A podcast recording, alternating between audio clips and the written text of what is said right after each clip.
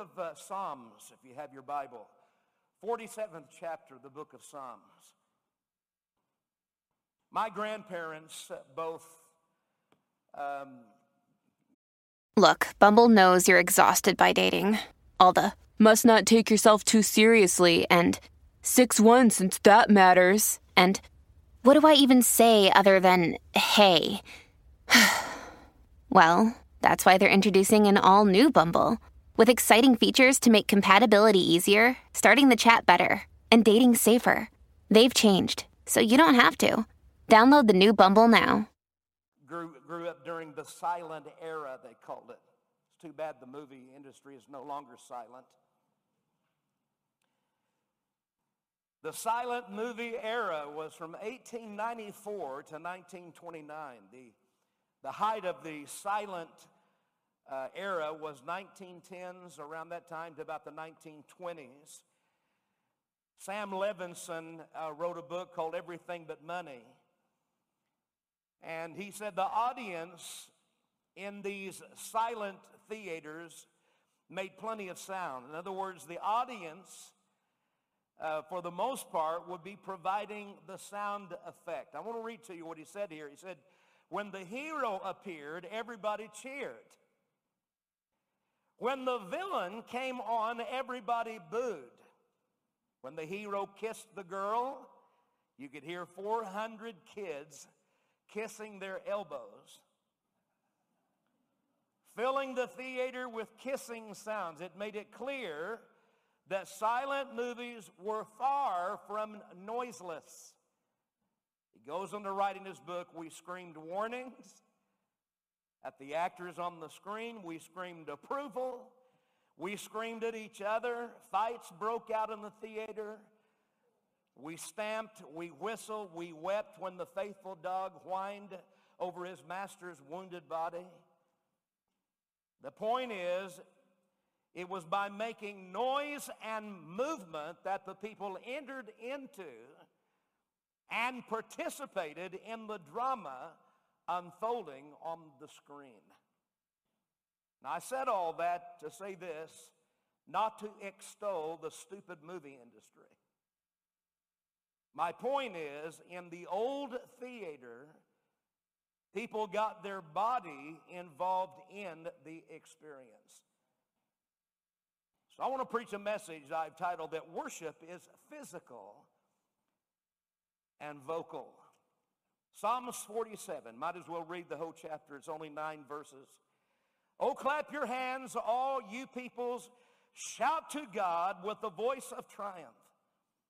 For the Lord Most High is awesome. He is great and a great king over all the earth. He will subdue the peoples under us and the nations under our feet. He will choose our inheritance for us, the excellence of Jacob, whom he loves. God has gone up with a shout, the Lord with the sound of a trumpet. Sing praises to God, sing praises. Sing praises to our King, sing praises, for God is the King of all the earth. Sing praises with understanding. God reigns over the nations. God sits on his holy throne. The princes of the people have gathered together. The people of the God of Abraham, for the shields of the earth belong to God. He is greatly exalted. So I'm preaching this morning on the physiology of worship. I want to consider with you, first of all, this morning that worship is not a passive experience. In other words, people participated and came, became very active, adding sound and movement of the body. There is a physiology to worship. Our text begins with quiet meditation and prayer, but clapping of hands and shouting to God, the Bible says they cried out with joy. Now, it's interesting to me, and I want to make a point this morning that most of the hand clapping that you read about in the Bible is evil. Don't get nervous on me now.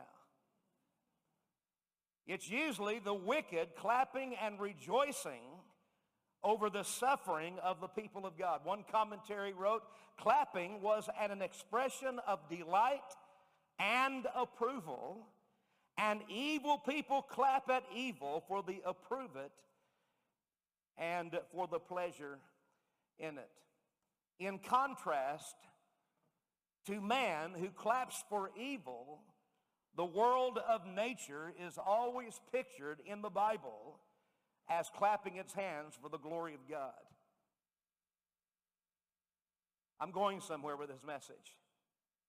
Very often in church, people will clap, but they never move their lips in praise to God. Did you know this morning that it's all right to clap in a Holy Ghost church, but clapping alone is not really praise and worship? Sometimes that's all people do is clap. But you'll find that praise in 1 Peter is the fruit of our lips. It is a sacrifice of praise. Psalms 98 and verse 8 said, The rivers clap their hands and the mountains sing together for joy. The prophet Isaiah in the 55th chapter, verse number 12, you will go out in joy and be led forth in peace. The mountains and the hills will burst into song before you, and the trees of the field will clap their hands. Now that tells me this morning that nature makes lots of noise in praising God. This psalm, Psalm 47 in particular, points out the fact that the volume that comes out of the mouth seems to be the biblical issue. A matter of fact, Psalms 47 was a part of the New Year's Day celebration in the synagogue. The psalm that I read to you this morning, they would sing it seven times and then blow the trumpets. And the same Hebrew word for clap here is used for blowing the trumpet. The idea in our text is to make a joyful noise. I'm glad to tell you this morning, God did not say sing in tune. If he said sing in tune, we'd all be in deep trouble. Because many of us here can't hold a tune in a bucket. I've been on the platform singing, had the microphone on, and had them come over, turn it off, and ask me if I could whistle. But the Bible doesn't say sing in tune. It says make a joyful noise, all ye lands. Let everything that hath breath praise the living God. We're talking about the physiology this morning of worship. You can pray silently, but in public, corporate expression of worship, praises are fairly loud according to the Bible. We're talking about enthusiastic thanksgiving. In order to do that, you have to go beyond the heart and the mind and the soul and love God with all of your strength. In other words, the instrument by which you produce energy is your body. And one of the new brothers came in this morning we're just getting acquainted, and he said, I love the enthusiasm that you have here. You're upbeat. I have family members back in Tulsa. We love to watch your show. We love to listen to you and Donald Trump because you're both enthused. I'll take that as a compliment. Well, I don't want to do that because it's just not me. It's not my personality. I'm a quiet praiser. Well, you're sure not want to go to heaven, that's for sure. Because heaven's going to be very, very noisy. Psalms 98 and verse 4 make a joyful noise unto the Lord, all the earth. Listen to this and make a loud noise and rejoice, sing praise. Psalms 32, verse 11 Be glad in the Lord and rejoice, you righteous, and shout for joy, all ye that are upright in heart. And you would think, moving to the New Testament now, that God would tone the praise down, but the volume continues to go up. Revelation 7 and verse number 10, and they cried with, a, loud voice, Salvation to our God, which sitteth upon the throne and unto the Lamb. Revelations 19 and verse 1, I heard a great voice of much people in heaven shouting, Hallelujah! Salvation and glory and power belong to our God. So praise this morning is an emotional release of joy. Oh, how many times I have been criticized in my Pentecostal worship. I've had little committees come up to the platform after service. I've had them say to me, it doesn't take all that to worship God. I'm preaching a revival meeting in South London for Marty Carnegie. They protested our meeting. A pastor in his late 70s, his two lady disciples in their 70s, protesting our meeting. And I'm not going to mention the denomination they came from, but the Church of Christ. They don't have musical instruments in their church. They sing a cappella every service and they're in the back of the building during the service. The pastor's taking notes along with his two elderly disciples. They've been protesting, carrying signs outside the building.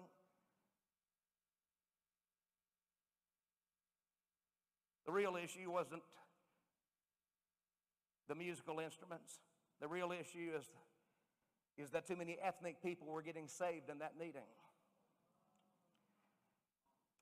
In that meeting, the rapping pastor, Ernie Toppin's mother, got saved and filled with the Holy Ghost. I mean, the building was so packed. The pastor said, let's lift our hands and praise God. Let's give the Lord a clap offering. Look like spastics out there. They, they are packed wall to wall. When we're praising, the walls were breathing. Dozens of people saved. Old-fashioned devil chasing, sin killing, Holy Ghost revival every night. The pastor would slip up behind me, get on the Hammond organ. I almost hurt myself in that meeting. The praise, we started singing some of the old time songs. It's that Holy Ghost and fire, and it's keeping me alive. It's all over me, and it's keeping me alive. Sang a song, time to get in, get out, or get run over. Jesus on the main line, tell him what you want. Call him up, call him up, and tell him what you want. And we had a Holy Ghost service. I thought this is what heaven's going to be like. The problem this morning, if there is a problem, we are products of a different culture than the biblical culture. You know, it's amazing to me to watch people how loud they can get at fiestas.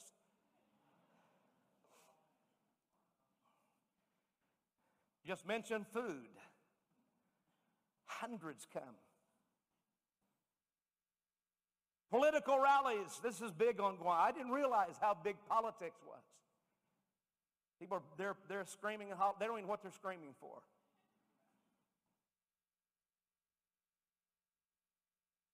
And then they come to church and they're all quiet and mum. Same people in Dededo at the soccer stadium, hyperventilating, falling out of the stands,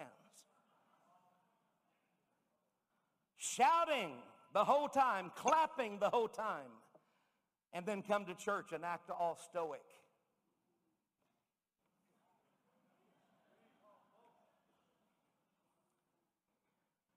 And I want to tell you, secondly, the Bible command, we cannot escape the fact that the Bible commands and urges us to use the body to make noise and movements to communicate our honor and praise to God.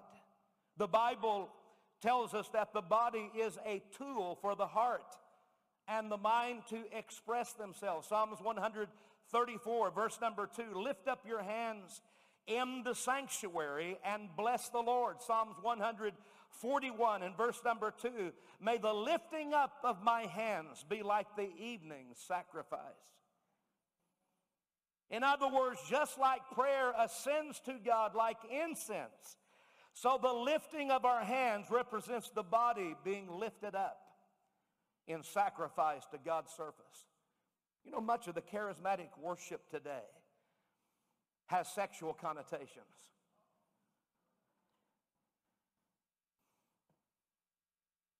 That's the reason why men don't like going to church sometimes, because most of the songs are Christian romance songs. They say they're singing to Jesus, but it sounds like they're singing to their boyfriend. Can't you just feel the, it's just awesome. Can you say that a little bit deeper? You can smell the sweet aroma. Those are not the guys I used to hang out with. We had to get married to be domesticated. But today they're overly domesticated.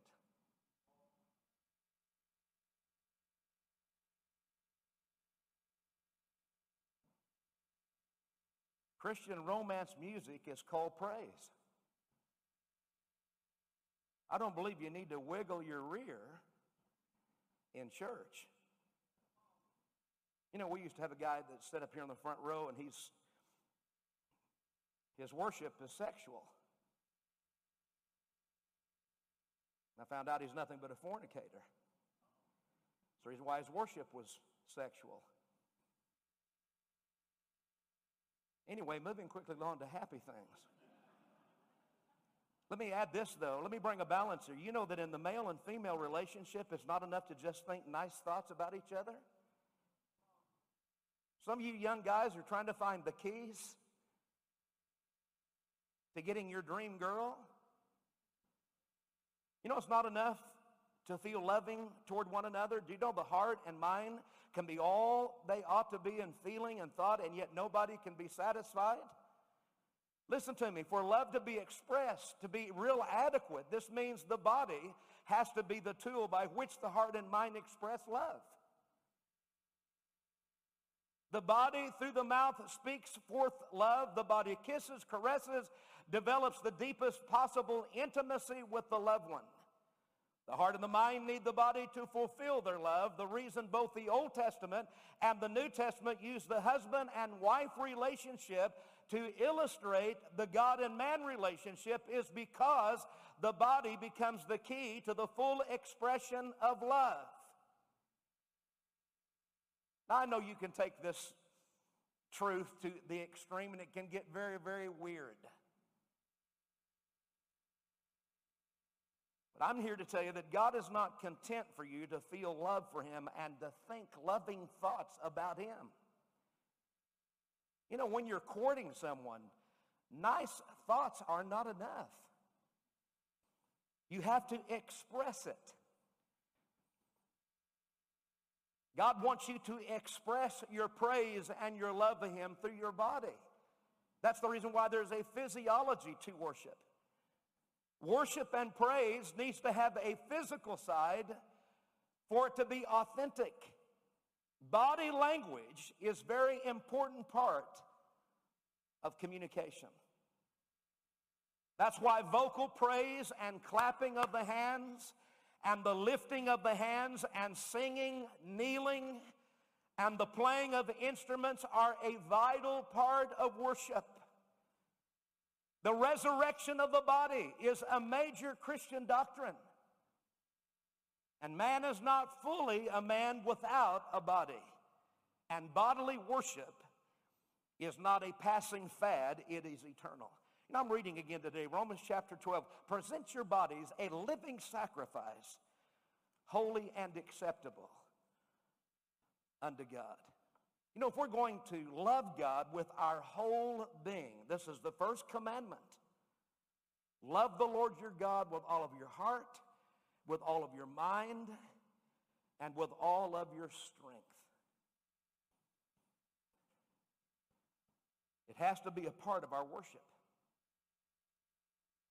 One writer said, when we are baptized, we surrender our body to be immersed in water to symbolize our burial with Christ, our recognition that in him alone we are cleansed from all sin. The body rises up out of the water to symbolize the resurrection and our commitment to walk with our Lord in the newness of life, in communion.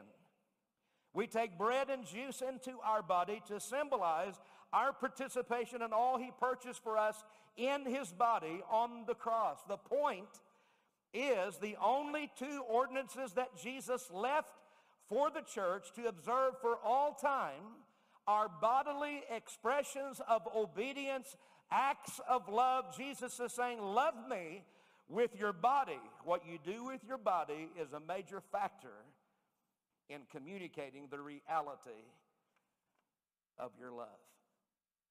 Now, this is the reason why I'm preaching this, and I'm, this is what I really wanted to preach.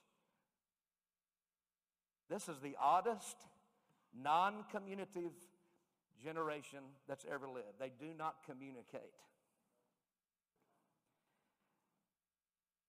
What is it?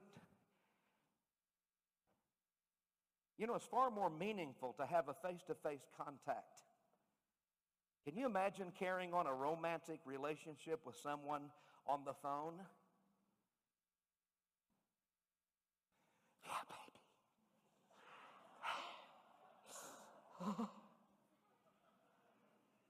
Isn't that, isn't that intimate? So personal, isn't it? Internet relationships. That's real America, isn't it? Can't really stand in front of a real woman and talk. Can you go tell her I like her?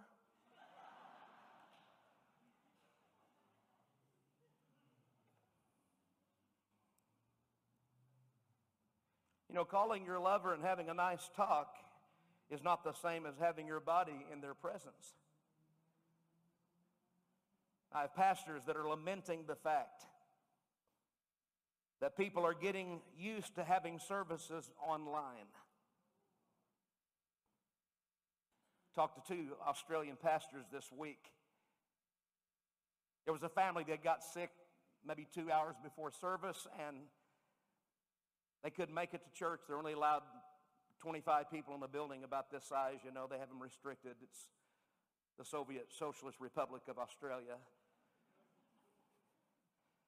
25 people in this big building. It's like a BB in a boxcar.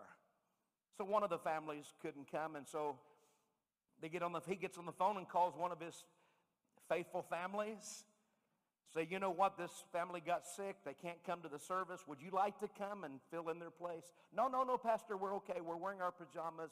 We're settled in for the evening.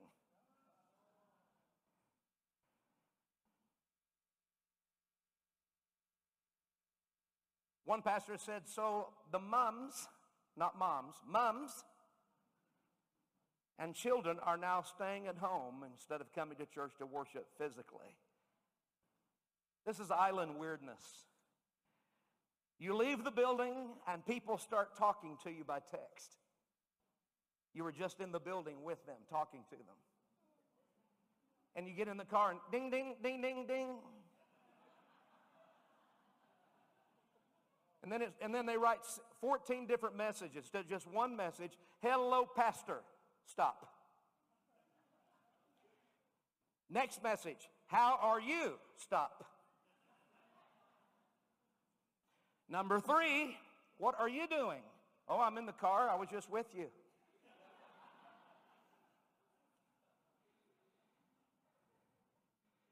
Won't talk to you at church in person, but stare at you from a distance. That is weirdness. And I want to say this morning that God is not fooled by our words. In other words, any lover knows how selfish you are if your body is only minimally involved in expressing your love.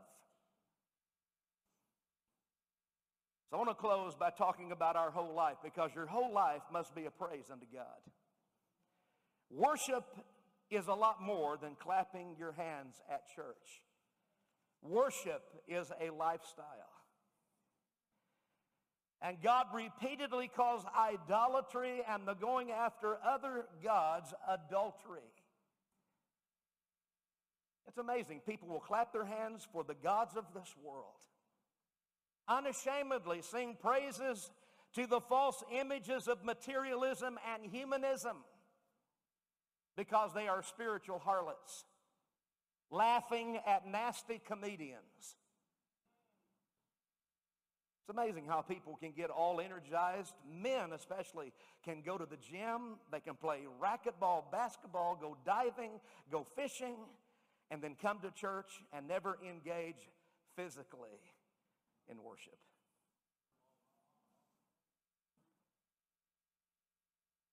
I'm not advocating, advocating praise dancing or anything foolish. But when it comes to praising and worshiping God, we need to turn this beefy tongue loose and praise God with everything that's our energy. God, I don't feel good. I've got a headache. I've had a bad time this week with the boss. Your car is held together with baling wire and faith. But at least you're in church and you're praising God because He is worthy of the worship and of the praise and of the glory.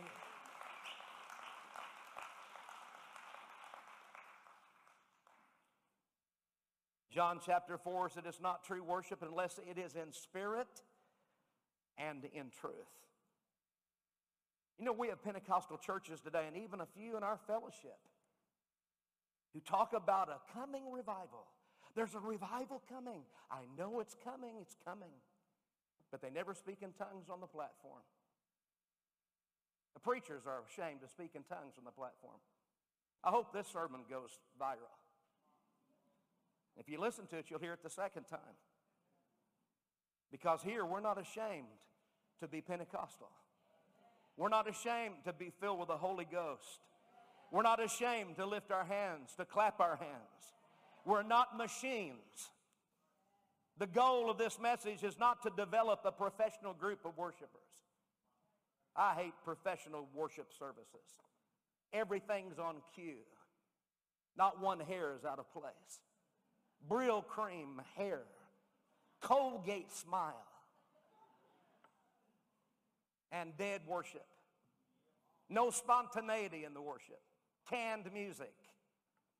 Oh, what a generation we live in. Three fast songs, two slow songs, and out the door we go. God deserves our praise.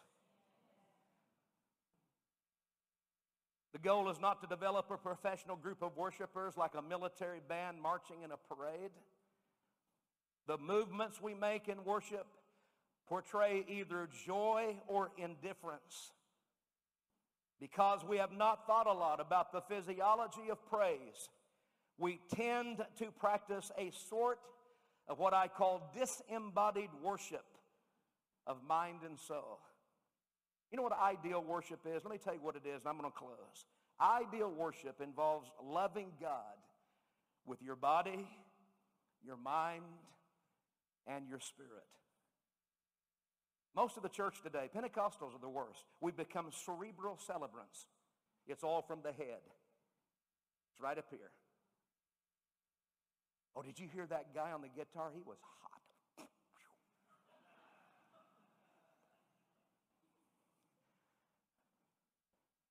It's one thing that technology does. There's no place to hide when you can't sing. And I've been listening to some of our worship services across the world, and I've been to real concerts, and that's not a real concert. God help us. That's the reason why I opened up the sermon with make a joyful noise, don't sing in tune. We are to worship with our mind, yes. That's a good place to start. The problem is we neglect the role of the spirit and the body. I want to close with this story. Ron Stewart, we just watched him in Sunday school. I want to quote him. Listen to what he said this morning. How many here were in Sunday school? This man left his body. He died on the operating table. and went into the third heaven. Listen to this. The last thing that he saw before returning to his body that was lying in the hospital was another very large room where there was a man instructing a group of people. When asked what he was teaching, the angel said, He is teaching young children and also people who receive Christ at an older age on earth. He is instructing them about worship. Ron understood that some children die before they can ever experience the act of worship, and some older people are converted to Christ at such an older age they die never experiencing true worship on earth. At that moment, the angel said, You are not staying, you're only visiting. He began looking around to see other people that he knew had died in the faith and did not see them. The angel's last words were, Just because you do not see them does not mean that they're not here. It's very interesting that the last thing that he saw was an angel instructing people on how to worship. You say, what are we going to do when we get to heaven? I know some of you have plans to go fishing for 10,000 years. Some of you want to play the golden harp and float around on a damp cloud. I said damp. But that's not what heaven's about. Our number one occupation when we get to heaven will be worshiping the King of Kings and the Lord of Lords. And it will take all of eternity to praise him for who he really is. There's a choir waiting for us over there. Get ready. Because heaven is going to be a place of rejoicing and praise to the living God. Can we bow our heads together?